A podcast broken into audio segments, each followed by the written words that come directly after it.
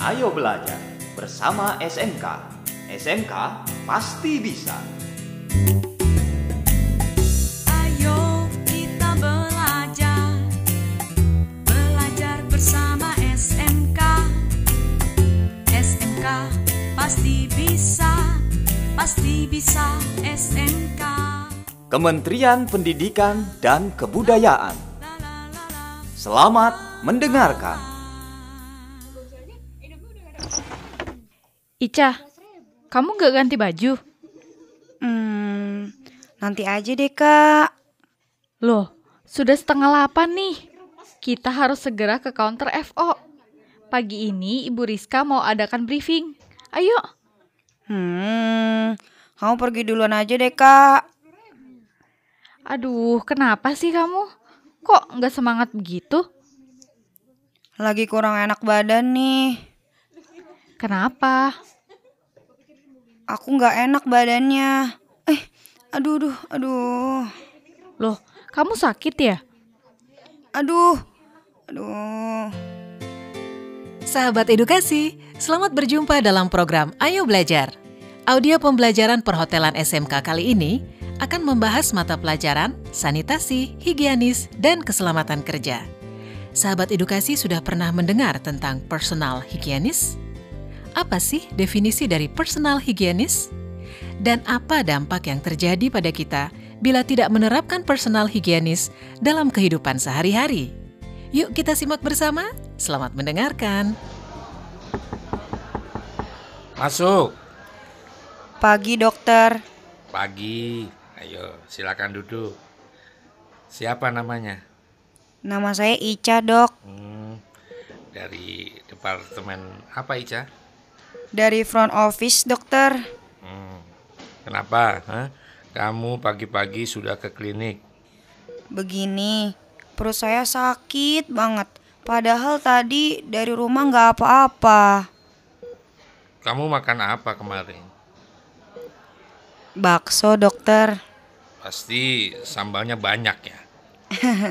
Iya dokter. Hmm, Ica, jangan jajan sembarangan. hah?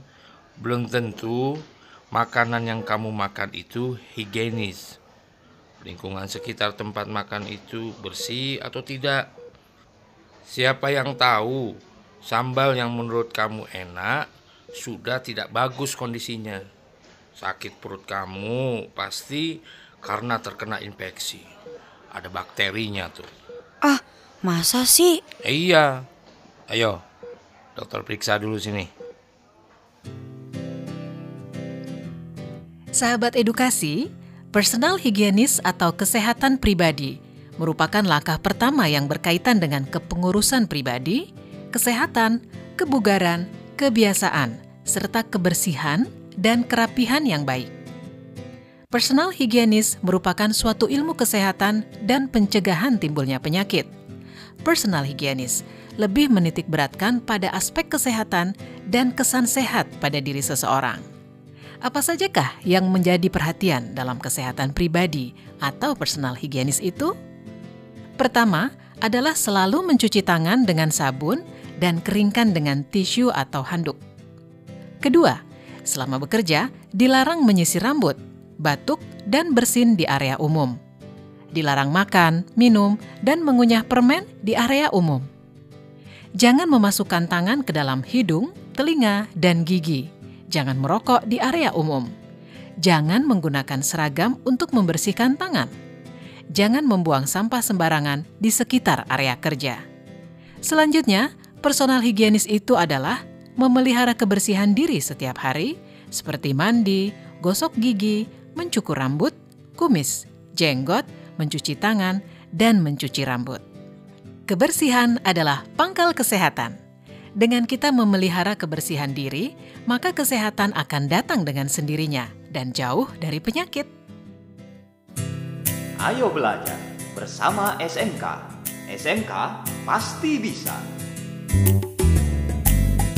Ayo kita belajar Belajar bersama SMK SMK pasti bisa Pasti bisa SMK Telah kita simak Ayo belajar SMK. Sampai jumpa.